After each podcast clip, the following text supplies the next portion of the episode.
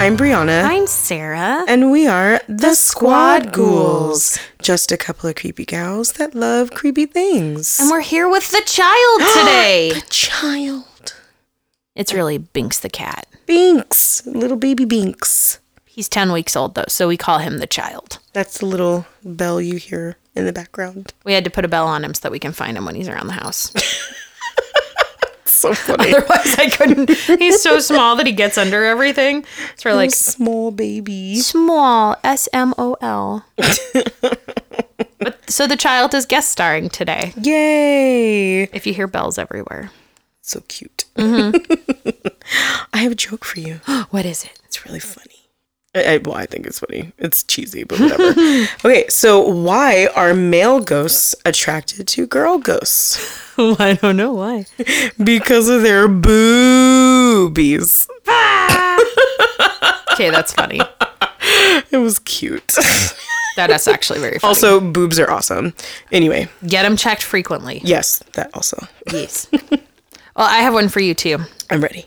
Why did the vampire brush his teeth? I don't know. He had bat breath.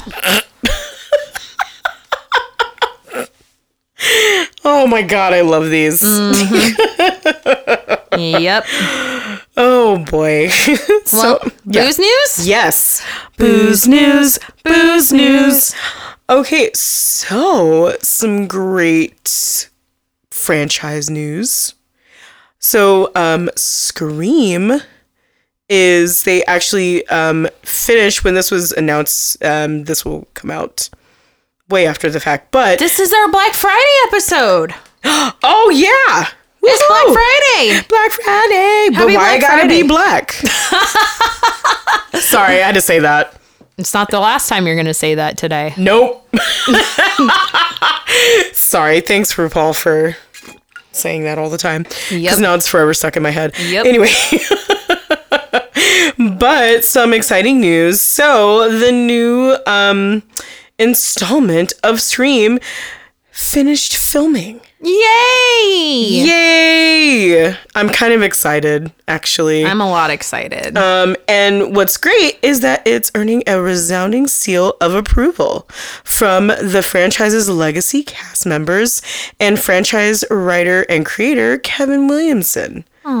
Yay! So he actually took to Twitter, and I think it was also on his Instagram, um, and he took a picture revealing that, you know, um, uh, from the set that the latest installment is now finished.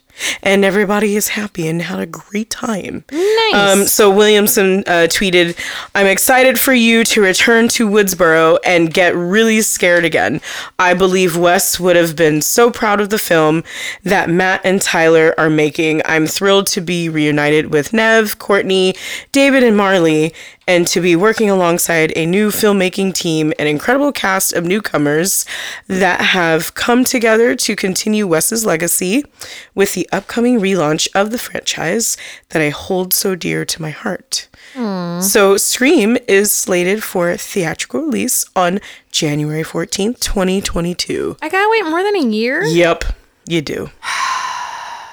I'm a little bummed. I'm like, "W- we can't have it for Halloween? Whatever, man. You can't edit that fast? Whatever, man. Like, well, this was like when we had to wait two years for the second It movie. y- yeah. I was not amused. yeah. I'm like, I gotta wait two years for the second half of the book? Really? Right, yep, you do. Whatevs. Yeah. Um, so, um, some other cool news. So, your favorite, Danny Elfman. Oh, my my creative hero. So, for those of you who don't know who he is, but I feel like everybody should. know who he is, he is a, a legendary composer behind Batman, Beetlejuice, Darkman, Nightbreed, Edward Scissorhands, Sleepy Hollow, The Nightmare Before Christmas, The Frighteners, Hellboy 2, Men in Black, Spider Man, and like so many more. Basically, all but he Also, he did Oingo Boingo. yes, he did all but two Tim Burton movies. One because they weren't speaking, and the other was Sweeney Todd. And for our listeners that just heard a crash, that was the child. I was like, what just happened? What is the child doing over there? I don't know. Having fun, I guess. He's such a mess. Um, and then also the my my most favoriteest band of all time, Oingo Boingo. Yes. So you, I mean, you should know who he is. If you don't, then we probably can't be friends. But he just released a new song. Happy. Okay, I was gonna say I know you heard it. Oh, f- f- did you see my Facebook post the day it came out? Yes. so, yeah, so if you haven't seen the video or listened to the song, check it out because it's pretty amazing. And because we love we love him. Also, if you don't follow Danny Elfman on Instagram, you should because it's all um, stuff that he's collected, like creepy stuff that he's collected over the years. It's pretty amazing. Uh, yes, he posts some of his music, but also he posts a lot of time with his chickens. which is also real freaking cute. I mean, I'm just saying if you don't have him in your life, what are you doing? You're not lifing properly at all.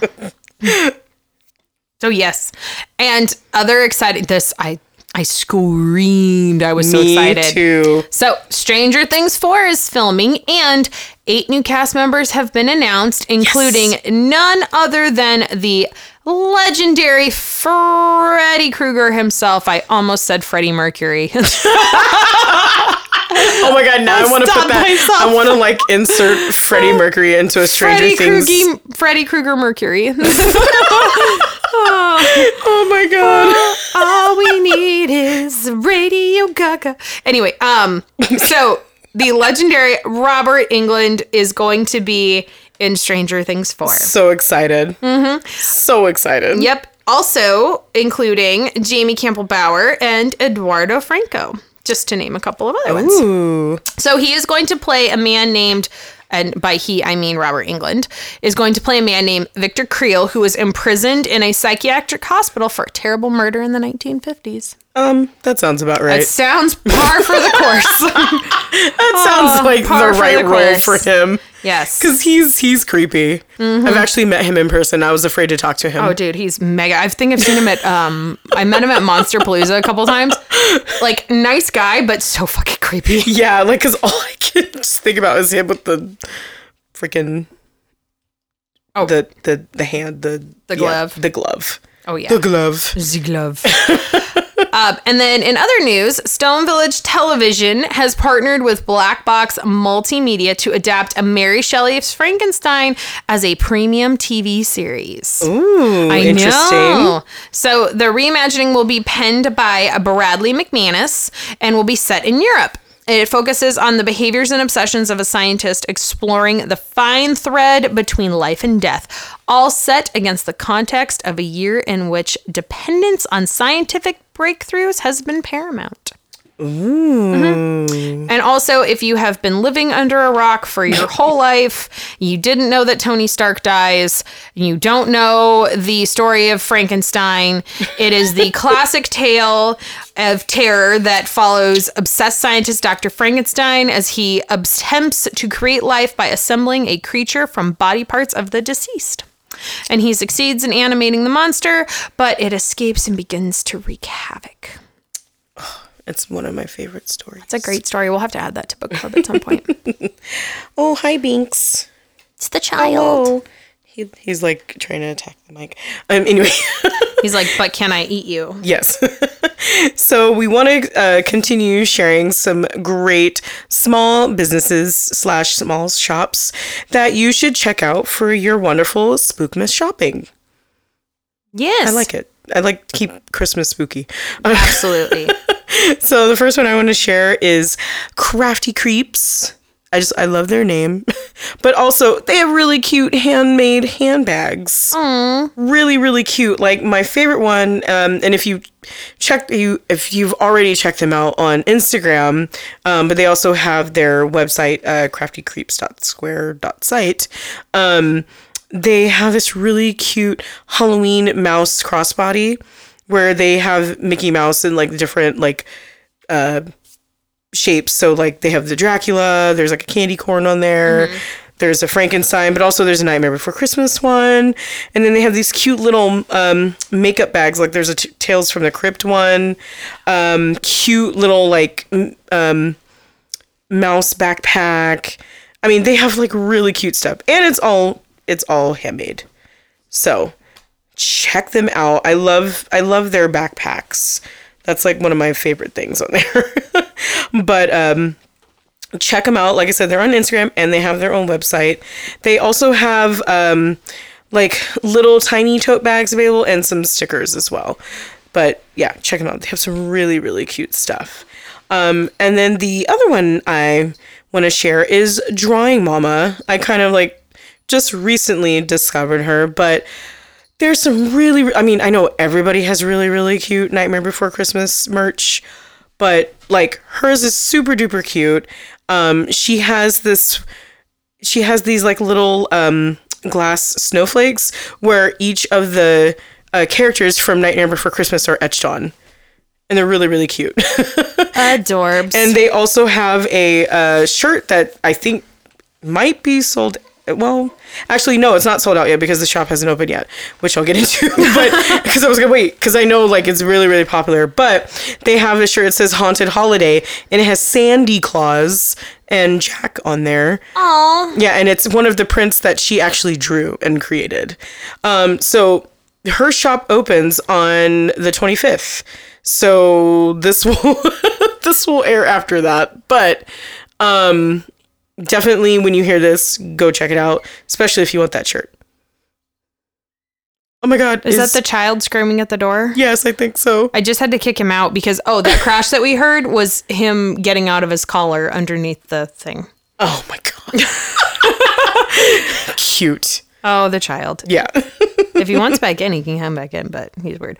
Um, anyway, so the two that I picked today, first of which is Em and Sprout, which is an Etsy shop. So it's E M and then the ampersand and the word Sprout, S P R O U T. So they've got PJs that are super freaking cute mugs, pins, totes, tops, ornaments, and my favorite, and so appropriate for 2020, tons and tons of Plague Doctor type merch. Yeah. There's lots of it. Super That cute. should be like the whole year. Oh, right. But there's actually I've ordered a couple of things from Em and Sprout for one of our friends for Christmas. Super cute. Um, and then the other one that I picked is and a little bit more well known within the horror community, horror community, is Chicken Lips folk art. So you'll recognize his sculptures immediately. They're very Tim Burton esque, kind of campy, kitschy, folky kind of sculptures. He's got, you know, skeletons and zombies and pumpkins and candles and, I mean, you name it. He's got all these different little hand carved goodies, but those are only released on a specific cadence and they sell out super fast because they're all handmade. Um, but you can also find him at, I know he always does Midsummer Scream. I don't remember seeing him at Monsterpalooza, but I know I've seen him at Midsummer Scream each year. Um, but right now, he also has little cute hand carved penguins that he made for the holiday that are absolutely adorable. And he's also got some fun holiday mugs. So I bought one that has a real pissed off reindeer on it and it says Bah Humbug. it's really, really cute. Um, so definitely be sure to check him out. So Chicken Lips Folk Yes. are also an Etsy shop. Patronize small businesses Yes, during this crazy time. Shop small. Do it. Yes, Amazon, Target, Walmart, they all don't need that much money. Did you know? I just read an article that Walmart has the uh, largest percentage of employees on government assistance, be it food stamps or some other sort of government aid. What? That's crazy. But the Walton family is the richest family in the world. wow. Yeah, there. If you look at the list of individuals, like the wealthiest individuals in the world, uh, the Waltons are consistently up there. Wow! But their employees have are have the highest percentage of, or their stores have the highest percentage of employees on That's government aid. crazy because let me tell you, I would hate to work at Walmart I'm sure they probably don't like it either. because but it's people are mean. The store is a hot mess. I I would not want to be a manager. They probably couldn't pay me enough. No, but that's also why I try my darndest to, and and even Target. I don't really shop at Target. I I don't. It would need to be a really specific reason for me to go in there. I'm trying really hard not to buy things from big box retailers. Yeah. Um, but especially Walmart because of that sheer fact that Wow. the Waltons. Are, I didn't I didn't know that. Mm-hmm. That's crazy. Well, that will change my shopping list. um, but anyway, so like we said before, this is our Why It Gotta Be Black Friday episode. so we thought that we would talk about Black Christmas, Whoop whoop. the original versus the remake. And specifically the 2019 remake. Yes. We skipped the 2006 remake. Sorry. for obvious reasons. Although the 2019 remake was not not much better. Yeah, but also I didn't I didn't see the 2006 either. Girl, don't waste your time. yeah, I'm I'm gonna listen to you this time. Not like where I watched The Turning when you told me not to. Don't do it, girl. It's not worth it. I was just it. thinking about it. yeah, I'm not gonna do that this nope, time. nope, nope. Especially after watching this the original of this one and then watching the new one, I was just like, The original is so good. Yes. It's so good. but I mean yeah, I, I just it hasn't it's been a while since I've watched uh in a slasher flick like that. It's It's so been a good. minute, but it, it was it was great. I remember seeing this movie for the first time. I, I remember being a teenager and I watched it around the holidays and it was unsettling. yeah. Like the phone calls. That phone, the Ooh. phone call at the beginning, because it, it it it had been a minute since I've seen it. So when I watched it again, it was almost kind of like brand new because I was like, "Oh my god, I don't remember that." Oh my gosh, it was Just like the words used, and I'm like, okay, And this was 74. I know. I'm like, geez. I thought it was still kind of well. I can't really say it was taboo for the language because there was already been movies that were probably filled with bad language like that. But I feel like the the c word that they used. cunt. Well, I was gonna say it, but okay. Sorry. See you next Tuesday. Yeah, that. that. Um. Wait, was it Uh, Charisma, uniqueness, nerve, and talent. That's what I was gonna say. but I kind of feel like that word might have been a little taboo. I worked in the music industry for like the last 15 years, so I just I'm sorry. My I have a sailor mouth. But like, I don't know. Maybe I'll, I'll have to do some research for that. But when that word came up, I was like, oh, like, hey now. okay. Like, is this allowed? Well, and you know what was interesting is if you look at like the film Blazing Saddles, Mm-hmm. um, which uses a the only word that I will never say ever. I have a sailor mouth and I will not say this word. That's a derogatory term for people of color. Was all over that film, but you know Yeah. what they never said in that movie? They never said fuck. That's true. Didn't hear that. Nope. Not one bit. Nope. So it was interesting that this word, to your Yeah. point, was used in the 74 film. Yeah. Um. Yeah. Lots of interesting language. anyway, I'll get into the 1974 version. So, for those who haven't seen it, um, Black Christmas, it was actually originally ti- titled Silent Night, Evil Night Oh, I didn't know that. in the United States. I did not know that. Yeah. Which I know we're going to talk about that movie later, right? It's called Silent Night, Evil Night or Silent or Night, Deadly Night. Deadly Night, that's what it was. so I was like, wait a minute, we're going to talk about this movie.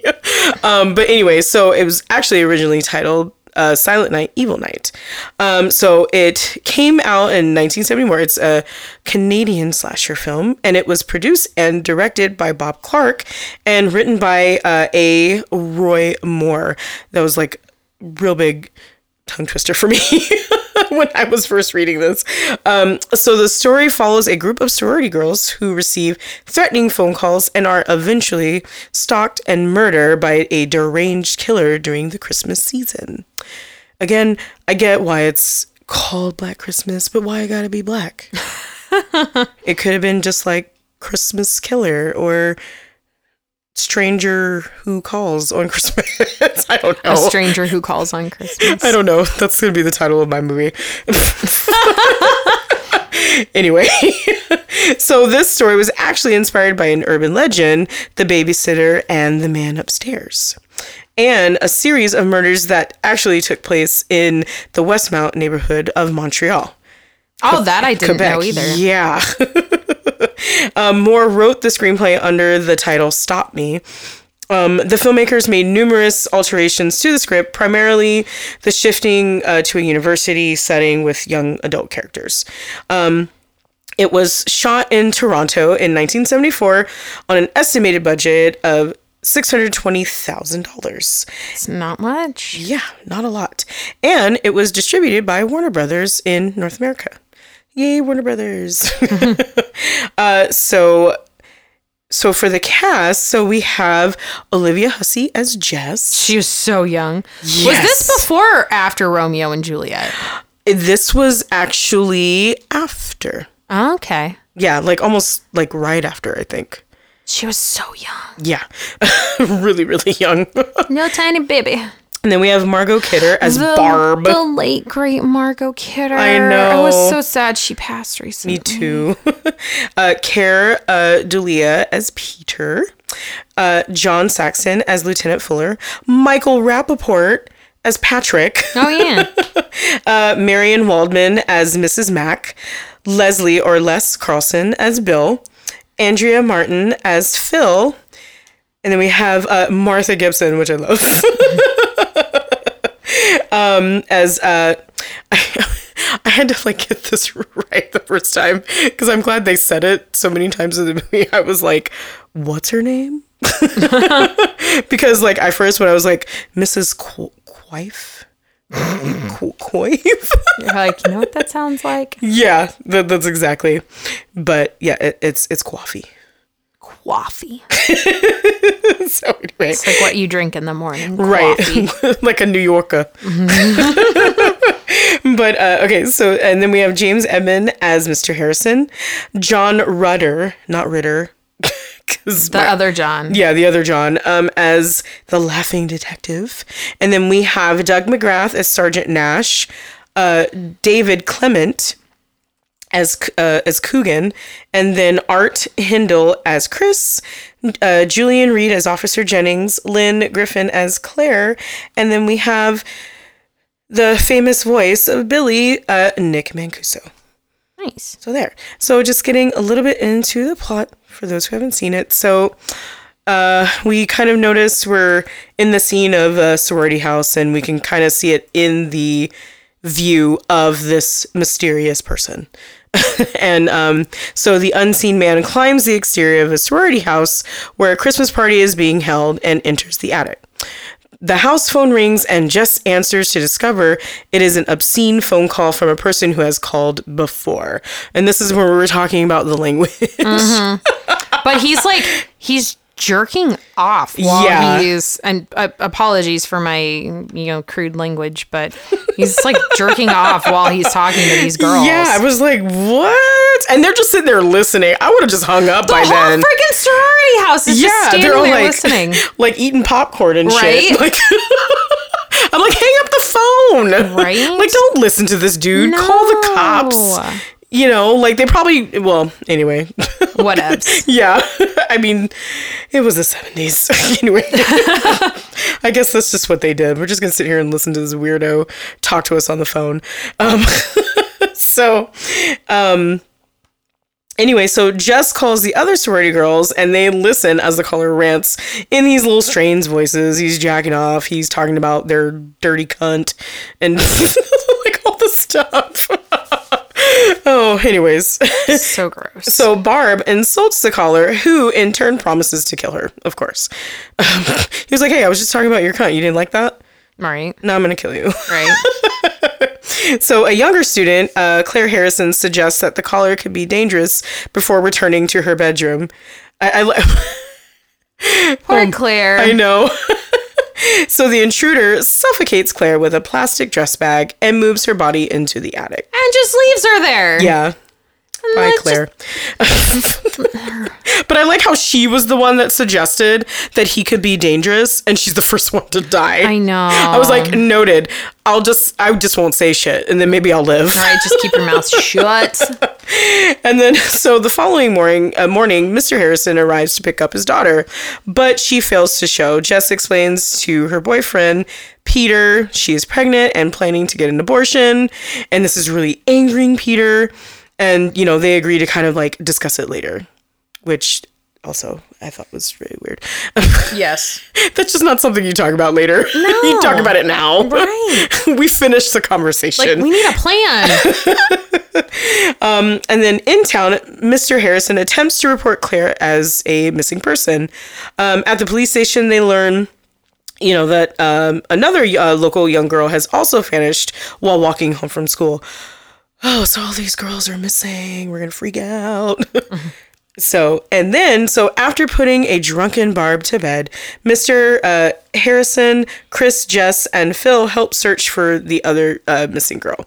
Meanwhile, the house mother, Mrs. McHenry, discovers Claire's body and the killer throws a crane hook into her face, hanging and killing her. Ugh. Bye, house mother. Goodbye. There's a lot of deaths in this movie. and then uh, in the park, the missing uh, girl's disfigured body is found by the police. Uh, Jans- uh, Jess answers another obscene phone call and now decides to, to finally file a report with the police, um, only for Peter to surprise her. Um, he attempts to persuade her into marriage. Um, but she refuses and reaffirms her decision uh, to have an abortion. Oh boy, poor Peter. Um, but Peter leaves super angry while um, Lieutenant Fuller arrives with a telephone lineman to bug the phone. So after the police leave, the killer murders Barb with a glass figurine.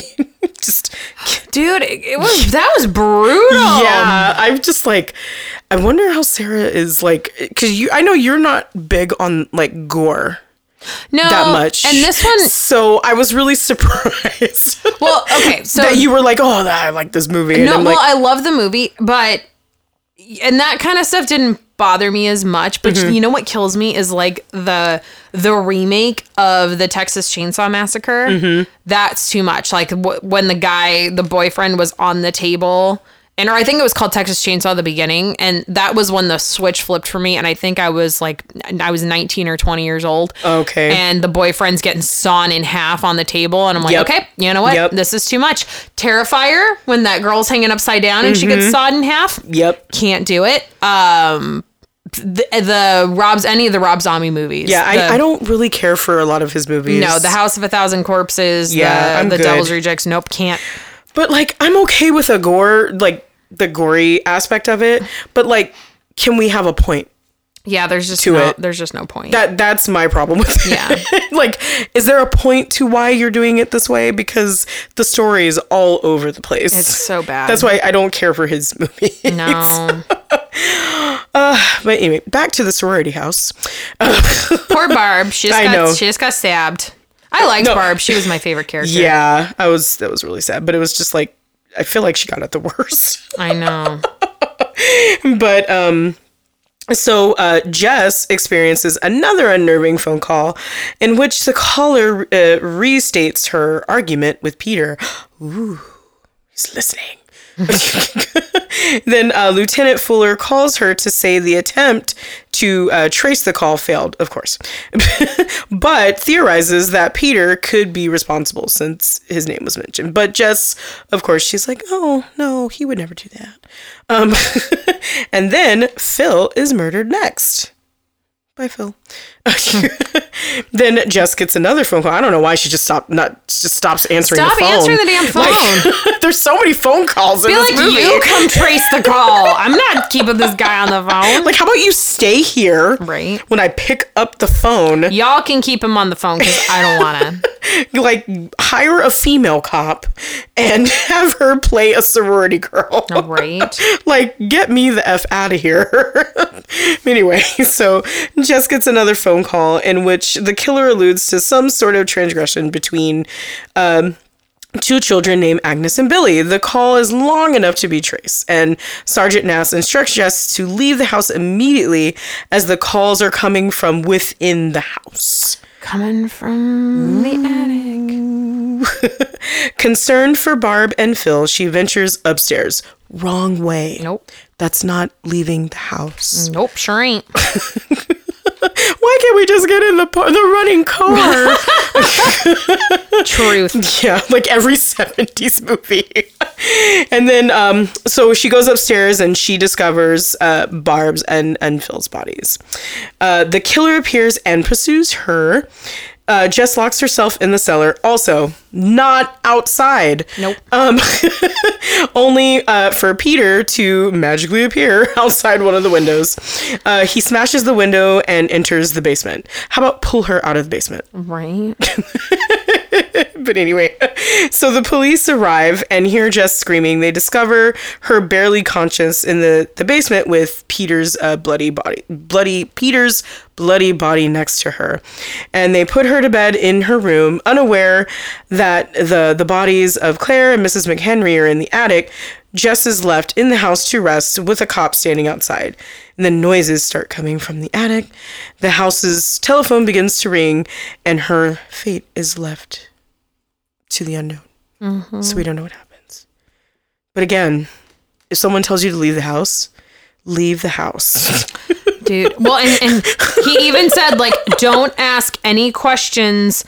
Put the phone down and go, like, and walk out the front door. Seriously. Like, but why? Like, I just, ju- bitch, I said no questions. it's like just leave. like she's doing all this stuff that's like unnecessary. Like, my goodness gracious. I know. so, uh, some interesting little fun facts. So, um, uh, Olivia Hussey, who had previously garnered international fame for her role as Juliet. It answered my question. Yep, there it is. Done. she signed on to appear in the film after being told by a psychic that she would make a film in Canada that would earn a great deal of money. I wish psychic would tell me something true. Right? My psych- my psychic just tells me that you're gonna see something someday at some point. Yeah, I got nothing on mine. nope. nope. Oh God, I don't know how many times I had to watch that version of Romeo and Juliet, and then I Oh. had to oh. write a report about it. I'm like, so can many. we, can we, can we not? It was nine million times better than the Leo DiCaprio version, though. yeah. Well, I mean, I kind of I like Baz Luhrmann. I know I'm weird. I like Baz Luhrmann. I I don't liked like it. I don't like that what one. they did. I mean, I, th- I think I would have liked it better if they didn't do it in the actual Shakespearean language. But also, why was Mercutio just shooting his gun into the water? I don't know, but my favorite part, he was like a scratch, and he's and then he dies.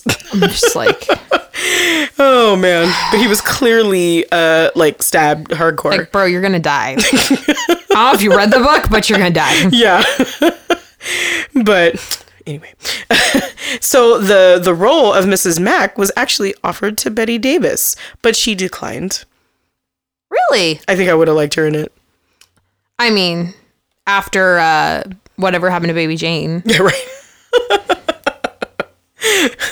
so um but also uh, margot kidder was cast in the role of barb and she said that she had been attracted to the character because she was wild and out of control and not a conventional leading part Um, and then uh, Gilda Radner was offered the role of Phyllis Carlson. I know she was so funny. May she rest Um, in peace. But uh, she accepted the part, but she dropped out one month before filming, um, and began um, doing the you know kind of owing to uh, Saturday Night Live uh, commitments, and then she was replaced by Andrea Martin. And then the role of Lieutenant Fuller was originally given to Edmund O'Brien, um, but up- upon his arrival to the set, the producers realized that he would be unable to fulfill the duties required uh, to the part due to his uh, failing health um, stemming from Alzheimer's disease. So uh, John Saxon, who had read the script prior, was called by the producers, and they, you know, offered him the role. So, but it was crazy because he accepted and he had to arrive to Toronto from New York within two days to begin shooting. That is really short to learn a whole, a whole lot of lines. Oh yeah. that well, Well, that was like when um when Dolly Parton did like and for those that don't know, Dolly Parton is my hero. I love her dearly. Um when she did 9 to 5, she didn't she knew that she had to learn her lines, but she also learned everybody else's. She learned the whole She's so amazing. script. so amazing. Mm-hmm. I mean, okay, so you you've seen Little Whorehouse in Texas, right? Of course. okay, all right. Yes. I'm like, I wish we could talk about this on the podcast, but it's not spooky. But I just love that movie. Yes. I'm like, can we just make an exception? um, so television premiere controversy. So uh, the film under the title uh, under the title Stranger in the House was set to make its network television premiere on Saturday night, January 28th, 1978 on NBC's weekly Saturday Night at the Movies. Uh, so, two weeks prior to its premiere, the Chi Omega sorority house on the campus of Florida State University in Tallahassee was the scene of a double murder in which two Chi Omega sisters asleep in their beds were bludgeoned to death. Uh, the killer then went to a nearby room in the sorority house and violently attacked two more sleeping co-eds who actually survived. The killer was later identified as Ted Bundy. Hey now. Yeah. so, a few days before the movie was set to premiere on network television, Florida's then governor, uh, Reubin Askew, contacted NBC president Robert Mulholland to request the movie not to be shown due to its all too similar theme as the murders of sorority sisters by an unknown madman at the Chi Omega uh, sorority house. Uh, so on Tuesday, January 24th, NBC uh, TV gave several of its affiliates in Florida, Georgia, and Alabama the option of showing an uh, alternative movie, Doc Savage, um, in place of Stranger in the House. Fun fact Ted Bundy was executed on the day that I turned one. I just I, January 24th, 1989. Wow. Wow. But I, I feel like I know I've known that since like high school, but Oh, okay. but yeah, he was executed on my very first birthday. Happy birthday. Happy birthday! Happy birthday. oh boy.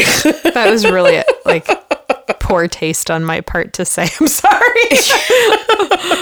um, so as I mentioned before, um, when the movie got its US release, they were actually um, they, they actually changed the initially changed the title to Silent Night, um, Evil Night, worried that the original title would mislead audiences into believing the film was a black black exploitation movie. I mean, I can see that. but also, come on. well, when I first told, so I love my husband. But when he was asking what we were recording today, I said, "Oh, you know, we're recording the Stranger Things episode, and then we're also going to talk about Black Christmas." And he's all, "Is that like a Christmas movie with black people in it?" And I was like,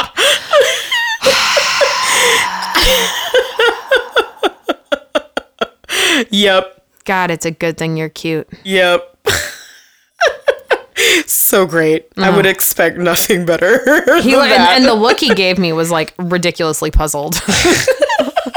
It's like, why are you guys talking about that? like, what? anyway, but they retracted the title after the initial release and and then restoring it uh, to Black Christmas for other screenings. Um, so the film was the third highest grossing Canadian film of all time in Canada with a gross of $2 million. Yeah, so they made some money. But overall, Black Christmas grossed over four million uh, fifty-three thousand dollars internationally, uh, managing to earn more than its budget, which was six hundred twenty thousand dollars. Not hard to do. Yeah. So really funny when it first premiered, uh, Gene Siskel gave it one point five out of four. Oh, f you, Siskel. I just had to point that out. um, but he called it uh, he called it a routine shocker that is notable only for indicating the kind of junk roles that talented actresses are forced to play in movies. Whatever. I was like, that's harsh. Well, okay. When we get But to I the, mean, I get it. when we but get to the remake, I, like there's very similar feedback of the first one from the director of the remake. Oh, okay, okay. but I mean, I was like, come on, dude. This is like a slasher flick. It's not supposed to be like It's not a cinematic Oscar worthy masterpiece. like exactly. stuff. exactly. You're not watching Citizen Kane. right. So but on uh, Rotten Tomatoes, it uh, is given a 71% based on 34 reviews. So uh, 6.26 out of 10. nice. So that's not bad. But Black Christmas is ranked on like m- it's like saying like it's one of the greatest horror films ever made. I agree. I So- love this movie so much. It's it's number 87 on Bravo's uh, 100 scariest movie moments. It's number 67 on IndieWire's the 100 uh, best horror movies of all time. Um, also, it's on uh, the Thrillist uh, list for 75 best horror movies of all time. I mean, so But you know what I on. but but you know what I love about this movie so much is I like one the phone calls are so unsettling. yeah. Like and if you've ever listened to tapes there's actually an, another movie that at some point I would like for us to talk about this called Session 9. Yep. Um that is also good. ridiculously underrated. It's a little indie horror film. Um, and it is so underrated. But if you've ever watched that, or if you've ever listened to actual tapes of a patient that has multiple personality disorder, it is terrifying. Yeah. Like the way that people can change their voices, it is terrifying. Well, that re- it reminds me too of um. Oh, I can't think of that movie. The um M Night Shyamalan because I haven't liked his movies in a really long time. Same. But the one where the guy had the multiple personalities. Uh. Oh God. It's like just recent. There's Glass. That was the newer one, and then there was the one. Oh, Split. Split. It was split. I mean, I'm kind of sad that the the actor I can't think of his James name. James McAvoy? Thank you. Really cute. He's adorable. Um, I'm surprised he did not like get like some kind of recognition for the work that he did in the movie because he creeped me out. He actually um, received a lot of criticism for it. really? Yeah. Um, not because he did a bad job, but it was um, something about it. People thought that his portrayal was insensitive to people who had multiple personality disorder. I don't know. I, I didn't like. I mean, not to me. It kind of reminded me of Sybil a little bit. Yeah. So that's why I liked it. Yeah. But, But it was it, the the phone calls alone Mm-hmm. are so ridiculously unsettling in this film. it's a it's a good one. it's it's awesome. And then you know the other thing that I actually really love is the pers- the camera perspectives. Yeah. So there are times when it cuts to the serial killer's perspective upstairs when he's like running amok. And also, how did these bitches not hear this guy rolling around in the fucking attic? I like, know. He was not quiet. So, I know. That so- was my next thing too, because I'm like, like, fucking bitch, get out the house. Like, why are you still in there? Well, and they had even said at one point in the movie, like, well, and you know, there's noises coming from the attic. Like, you think? like, you know me, when we're in like a haunted house, I will run if I hear something. Like, there's homeboy is up there making pervy phone calls to you and rolling around knocking shit over, and you want to tell me you can't hear this? Like, if there is one fucking creak coming from my attic upstairs, I am awake. I am up. I am listening. To, Seriously. like, it's so. But I love the camera perspectives. I love that you never really see the killer. You never know who the killer is. Yeah. Um. It was. It was brilliantly It's done. just so good. Um, also, my last note about it. So, legend has it that this was Elvis Presley's favorite horror movie, and his tradition was to watch it every Christmas. I could not love the king more right now. Yeah, so further uh, rumors say that his family kept the tradition alive and watched it in his memory. So, if this is really true, Elvis would have celebrated this tradition a maximum of only three times before his untimely death in August. Oh, Yeah, that's sad. yeah. Can I tell you another fun fact about the film Yes. that I had saved? Um, because I had it in mind, but it actually is more applicable to yours. Oh. so John Carpenter was a huge fan of the 1974 Black Christmas. Oh. And he asked the original film's director, Bob Clark, if he had planned to make a sequel. And Clark responded by saying that if he were to make a sequel, he would set it a year after the events of Black Christmas, have the killer escape from the mental institution, having quote unquote been arrested between films, and that he would call the film Halloween. So Carpenter asked if he could write the sequel, and Clark gave him his permission. However, that script turned into a separate project that eventually became John Carpenter's 1978 film Halloween. That's amazing. Right? That's amazing. Yeah. And co- coincidentally, both films would eventually have sequels that were directed by Blumhouse. With the Halloween film that they did in 2018 and Black Christmas in 2019. Oh.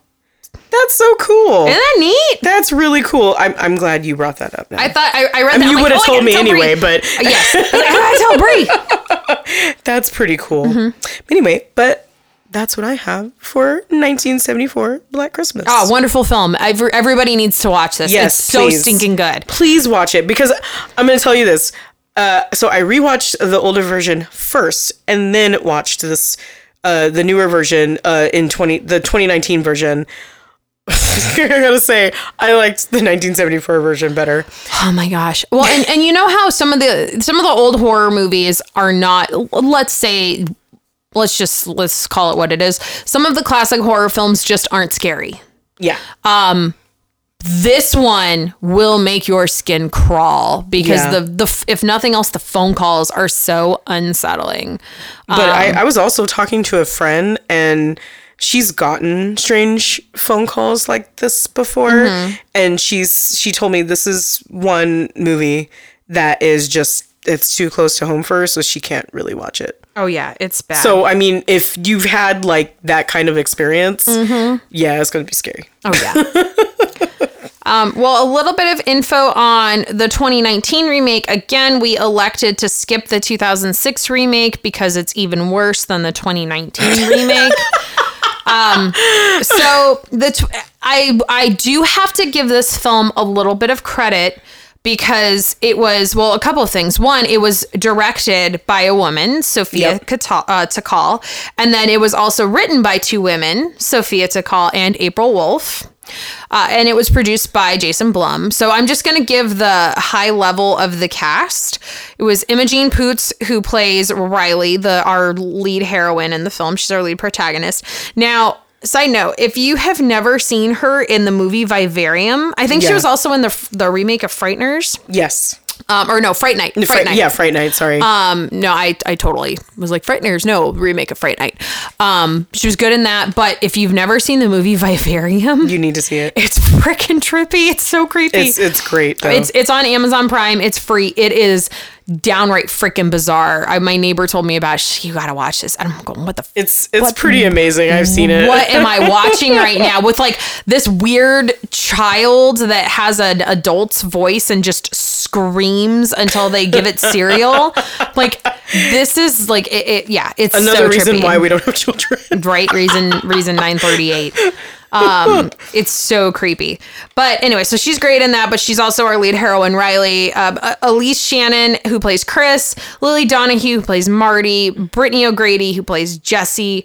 Um so fun fact those are our lead sorority girls and director and writer Sophia Takal, uh, intentionally left those names as being androgynous so that they could have been male or female.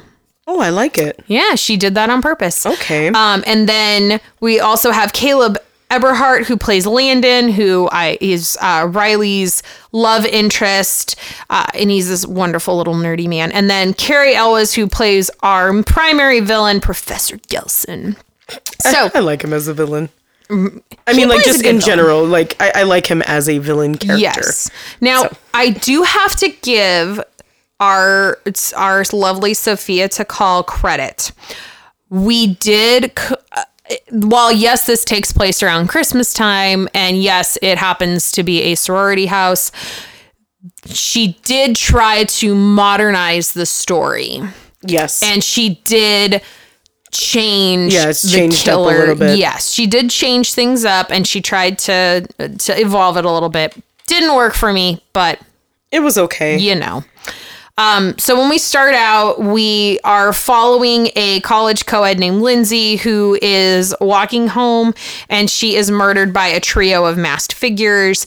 And the rest of the college that she attends, Hawthorne College, is preparing for holiday break. We then meet Riley, who is a student at the MKE sorority, and she's struggling to move on from being raped on campus by the DKO fraternity president, Brian Huntley and nobody believes her. I really like that they put that struggle in there because there's I- so yes. many women that go through that. Yes. Yes. So I'm really glad that was there. yes. I am glad that they tried to bring attention to sexual assaults, the rampant sexual assault on campus. That is a total problem. Yeah. Um, so there is a holiday talent show, and she and her sorority sisters end up performing a number that's to the tune of "Up on the Housetop," but it's all about um, rape culture on campus and how this this boy raped her. I liked the song. It was yeah, like up in the frat house, click click click. Yeah. It's like, oh, What oh, you were oh, doing is really did- sick. Yeah, I didn't know. yep. Oh my gosh. it was perfect. Uh, anyway, it was terrible um it- but i appreciate that they did bring attention to that. Yeah. so they they perform their number and obviously everybody's there and sees it including the boy who raped her. He is also there. So Meanwhile, one of the her other sorority sisters has started to garner negative attention from one of the professors in their English lit class, um, Professor Gelson, played by Car- Cary Elwes, because Chris, the student, has circulated a petition uh, hoping that the university founder, uh, who was Caleb Hawthorne, he was a notorious misogynist. They were hoping to remove his bust out of the main building, and then also requesting that Professor Gelson be fired because he refused to teach books written by women. And she actually calls him out hardcore because on their syllabus there were no books written by women, nothing from people of color, no trans authors, no nothing. So I feel like that happens a lot too. Exactly. So like they really tried to modernize the story to be like, okay, so this is this is real life. Yeah. This is because I think I took I think I had to take one English class in college. I did. And that was it. And uh, same thing. Zero female authors, Yep. zero people of color, zero trans authors, nothing.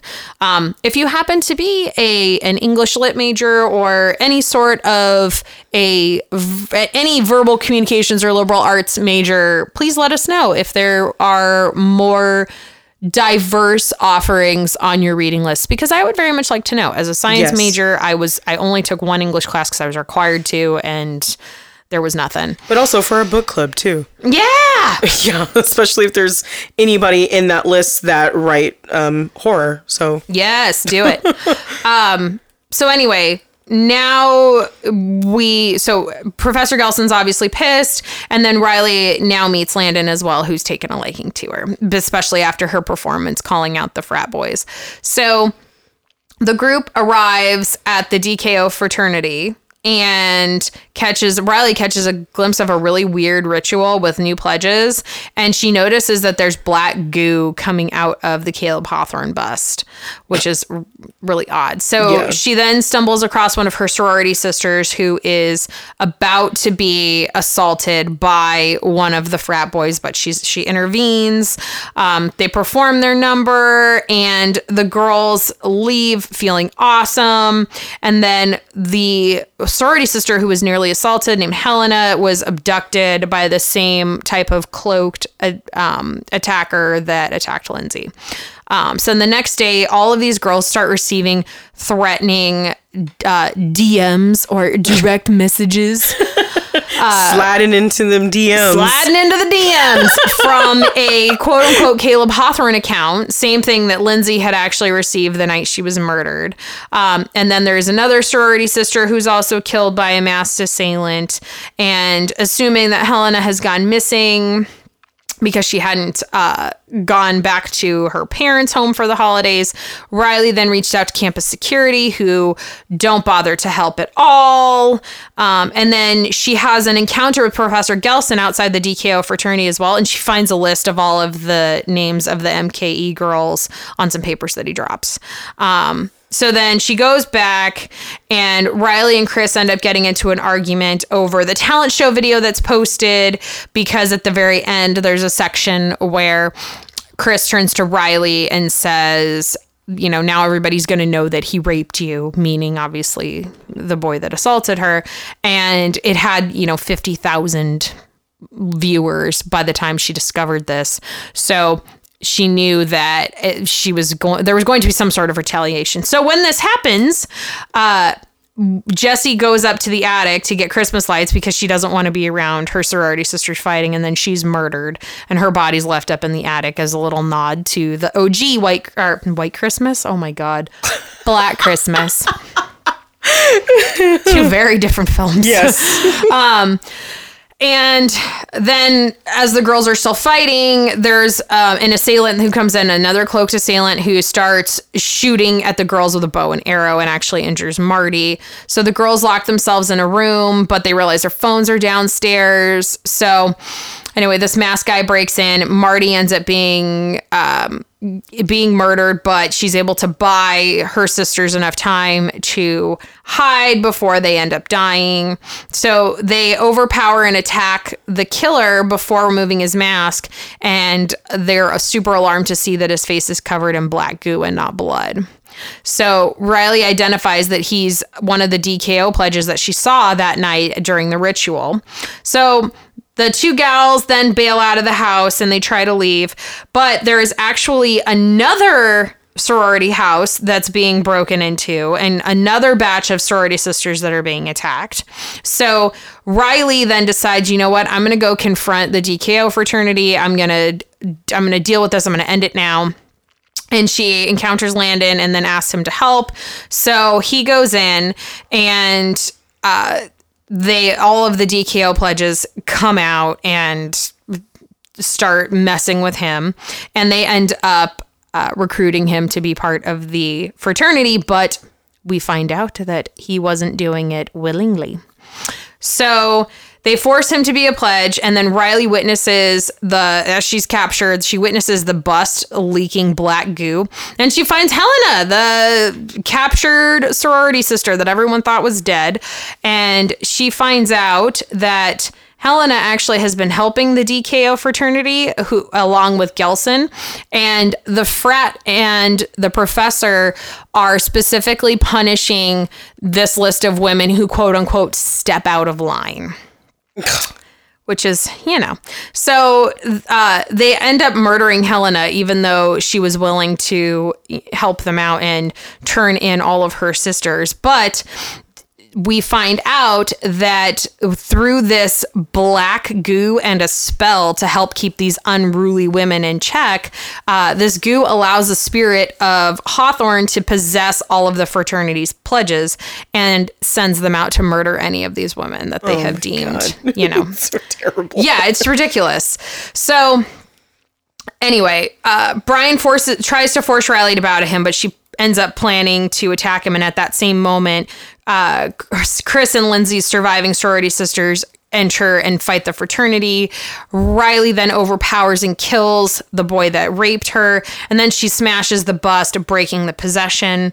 Um, and then Chris ends up setting Professor Gelson on fire. She just takes that big um, oil lamp and throws it on him and breaks it like a Molotov cocktail. So great. Yeah, and then they all escape, but they lock the frat house, uh, or they lock the fraternity brothers inside and leave them to burn to death in the frat house. Um, yeah, and that is the remake. so let's let's talk a little bit about the production and some fun facts. So. Sophia Takal was actually the first female director to make a film with Blumhouse Oh, which is sad that it's 2019 and that's the first female director to make a film with Blumhouse. okay. Um, but she had actually worked with Jason Blum on um, the the Into the Dark series on Hulu. Oh, oh, okay. Yeah. Um, so that's how they initially connected. But she worked extensively to make this version of, and uh, you can definitely see it. She worked extensively to make this version as feminist as she could. Um, because in her words, she wanted to make a movie where instead of feeling objectified or watched from a distance, the audience felt seen. Yeah. I, Yeah. I liked it. I mean, I just liked the the theme, the overall theme of it. I liked the overall theme. I here's where I disagree with her. So here's a couple of fun facts.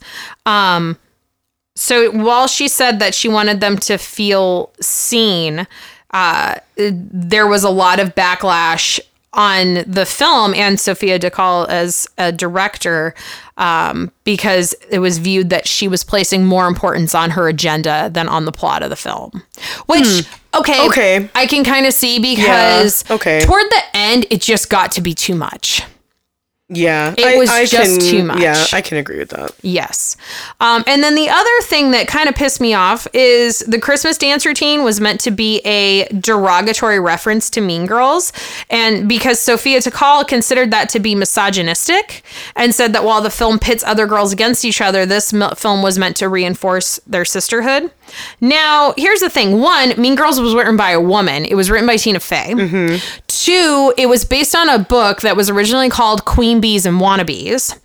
And three, I didn't view Mean Girls as pitting each other against each other. I felt like it showcased how young women and sometimes older women often tr- or or people in general treat each other Yeah. and view each other as competition mm-hmm. instead of working collectively toward a common goal. But I feel like Mean Girls actually did a really good job of bringing that to light and showing younger women how unacceptable this behavior is. And so that's that's how I I view that. yeah, so I I strongly disagree with her on that front. Um, because I actually really enjoyed that film for a, a multitude of reasons. So the sorority house cat that is in this film is named Claudette, a reference to the original cat from Black Christmas in 74 that was called that was named Claude. Ugh, that's funny. So this also kind of made me angry when I read it, which is probably why I had a bigger problem with this movie.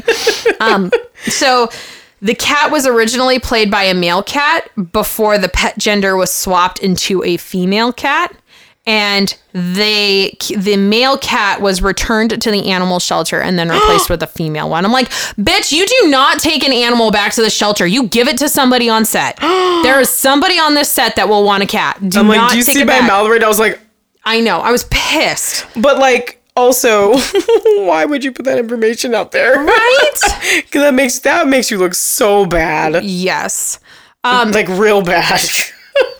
So in the in the film, the address of the sorority house is 1974 Elm Road, a reference to the year of the original Black Christmas film and also to A Nightmare on Elm Street. ah, Yeah. that's so cool. Yeah. Um, and then at one point, and I actually, until I got myself a taser and mace, I actually used to do this all the time. So you see a couple of times the girls use their key rings. So you you take the ring in your hand. I've always done Yep, that. and then you put a key between each finger. yep. Um, my grandmother taught me that one. Yep, I learned that in a girls' self defense class. Um, so it's a it's a reference to a feminist talking point about how women resort to holding their keys in their hand as a weapon when they walk out alone at night.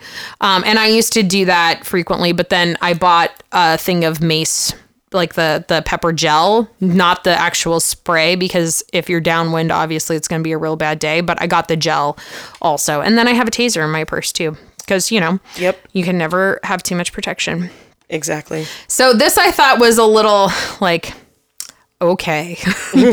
so the black goo that the fraternity brothers bleed is mm-hmm. meant to represent literal toxic masculinity and how it affects men and changes them from humans into monsters. But how were we supposed to know that?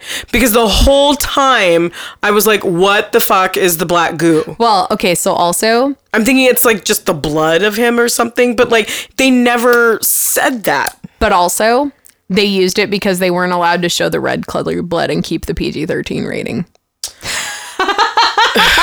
like, but it sounds cooler if you call it toxic masculinity. I mean, I like it, but I would, uh, I just, I guess I would have liked a mm, like a like a little snippet give me give me of something. explanation of why it was doing like, that. listen, I am not that deep. I need you to help me. If you're Yeah. if it's going to be a metaphor for something else, I need help. Like, because you never see them like, it's like you never see it where it's like you know just the bust and then it comes out. It's just already happening. Yes. So it's like they never explain like, okay, how does this happen? Exactly. Why does this happen? Exactly. So you know what? After I actually did my research on this film, I was even more angry. I'm like, did even less. I mean, if they would have said something like in well, I mean, not the whole, not, I mean, maybe not about the whole toxic masculinity thing, but like just the fact that, you know, like it's just his toxic blood or something like that. I don't know. Uh, I was just trying to, anyway. I know. Continue. I know. Same, same, same. um, and then the film actually ended up having a short and rushed production period, so it was completed in only five months, and that includes all pre-production, production, and post-production. And there were actually several scenes that were shot in just one take. Wow. Mm-hmm. Okay. Yep. Okay. And last but not least, Professor Gelson was actually inspired by Jordan B. Peterson, and it's meant to be an unflattering parody of him. And then also, it was based on Brett Kavanaugh, whose trial inspired the film. Okay. And no joke, when the when the Brett Kavanaugh confirmation hearing started, I got real triggered, Yeah. and I was not nice to anybody around me during that time. Um, so sorry, friends. um, so reception, the film grossed 10.4 million in the U.S. and Canada, and then 8.1 million throughout the rest of the globe for a worldwide total of 18.5. Um, and so re- let's talk release times. This was actually released at the same time as Jumanji: The Next Level, which I didn't see. No, I'm not planning on seeing it. I'm not going to tell you to watch it, but I have seen it. There's there's only one Jumanji that matters, and it is the Robin Williams version. Yep. Um, and then also Richard Jewell, which I did see and was brilliant. Um, so it ended up actually making 1.4 million dollars on its first day. Really? Yeah, I was shocked. Yeah, I'm a, li- I'm a little surprised as well. Um, so let's talk about about ratings. So Rotten Tomatoes currently holds it at an approval rating of 39 percent. That sounds about right. Sounds correct. I don't disagree. Um, so it the main critics have consensus reads better than the 2006 remake, yet not as sharp as the original. This Black Christmas stabs at unt- at timely feminist themes, but mostly hits on familiar pulp. Yeah. That's a solid, solid yeah. review. Yeah. I, I can say I can agree with Yep. them on that. Yeah. I mean, I, I liked some of the modernization, but, you know, it was actually pretty good up until we started getting into the, you know, Caleb Hawthorne black goo Yeah. and possessing people and that that that's where it lost me. That's really where it lost me. Yeah, I was just like, uh, yeah, it's okay. yeah, I I could have done without it. yeah, agreed. Yep. Agreed on that. Yeah. I mean, I, I have to say my rating's probably the same. I agree. I That's why I said I'm I'm very happy that I watched the original again Mm-hmm. before watching this one. Yes. Um, I did not enjoy the remake. I would not watch it again. Yeah. And you know, sometimes It's on demand on HBO right now. That's how I watched it. Yeah, same. Um, oh, we should probably say that too. So, for our listeners, if you would like to watch the original 1974 Black Christmas, you can watch it for free as part of your Shudder subscription. It's Also- currently available there. It- but also, I watched it for free on YouTube. Oh, on YouTube too. Yeah. Oh, there you go. um, and then you can watch the remake, the 2019 film, on HBO Max as part of that subscription, which is what I did. Amazing. Mm-hmm. But yeah, use that Shudder. They're You- getting some good stuff on there, by the way. Yeah, they Just are. throwing that out there. Yeah, they are. As they should. As they should be doing. yes. But yeah, I mean, definitely just because we didn't like it doesn't mean you shouldn't watch it. But Yeah, it's worth a watch. I say watch it. I mean, especially because you know I'm sure people are running out of things to watch because you know what I mean. We're you know in quarantine and We're on month eight of quarantine. we're we're binging uh like everything. Yes. so but you know what? After we record this, I'm gonna go put up my black Christmas tree. yeah, Without- why it gotta be black? Cause it's my goth Christmas tree. Yeah, I know. you gotta It's- have a goth Christmas tree. It's the best. I have a pink one, Yes, you do. not goth. I put it's- goth things on it. It's pastel goth. Yeah, exactly. Me. Because your your friend that knows that you're a pastel goth wanted you to have a pink tree. I like I like pretty glittery dark things. You're, you're like Binks. He's Yes. so cute and fuzzy and little, but he's such a little terror. I am the night. Oh, yeah. Well- Yay, Christmas. Yep. Well, that does it for us today. Yes, please. Um, you need to buy stocking stuffers for people. Go to our website. Check out our merch. We got masks, fanny packs, shirts, tank tops, and Totes. totes, dog hoodies. Yes. Lots of goodies. Lots of goodies. Everybody needs some Squad Ghouls merch. Yes. Um, please rate and review us wherever you listen to podcasts. Subscribe to us also wherever you listen to podcasts. Like us on Facebook. Follow us on our Instagram account. Yes, Our handle's the Squad Ghouls. all of those things. And email us. We love to hear from you. Oh yeah. The Squad Ghouls at gmail.com. Yeah. Or complete the little contact form on our website, www.thesquadghouls.com. Creep for real. We'll scare you later. Goodbye. Bye.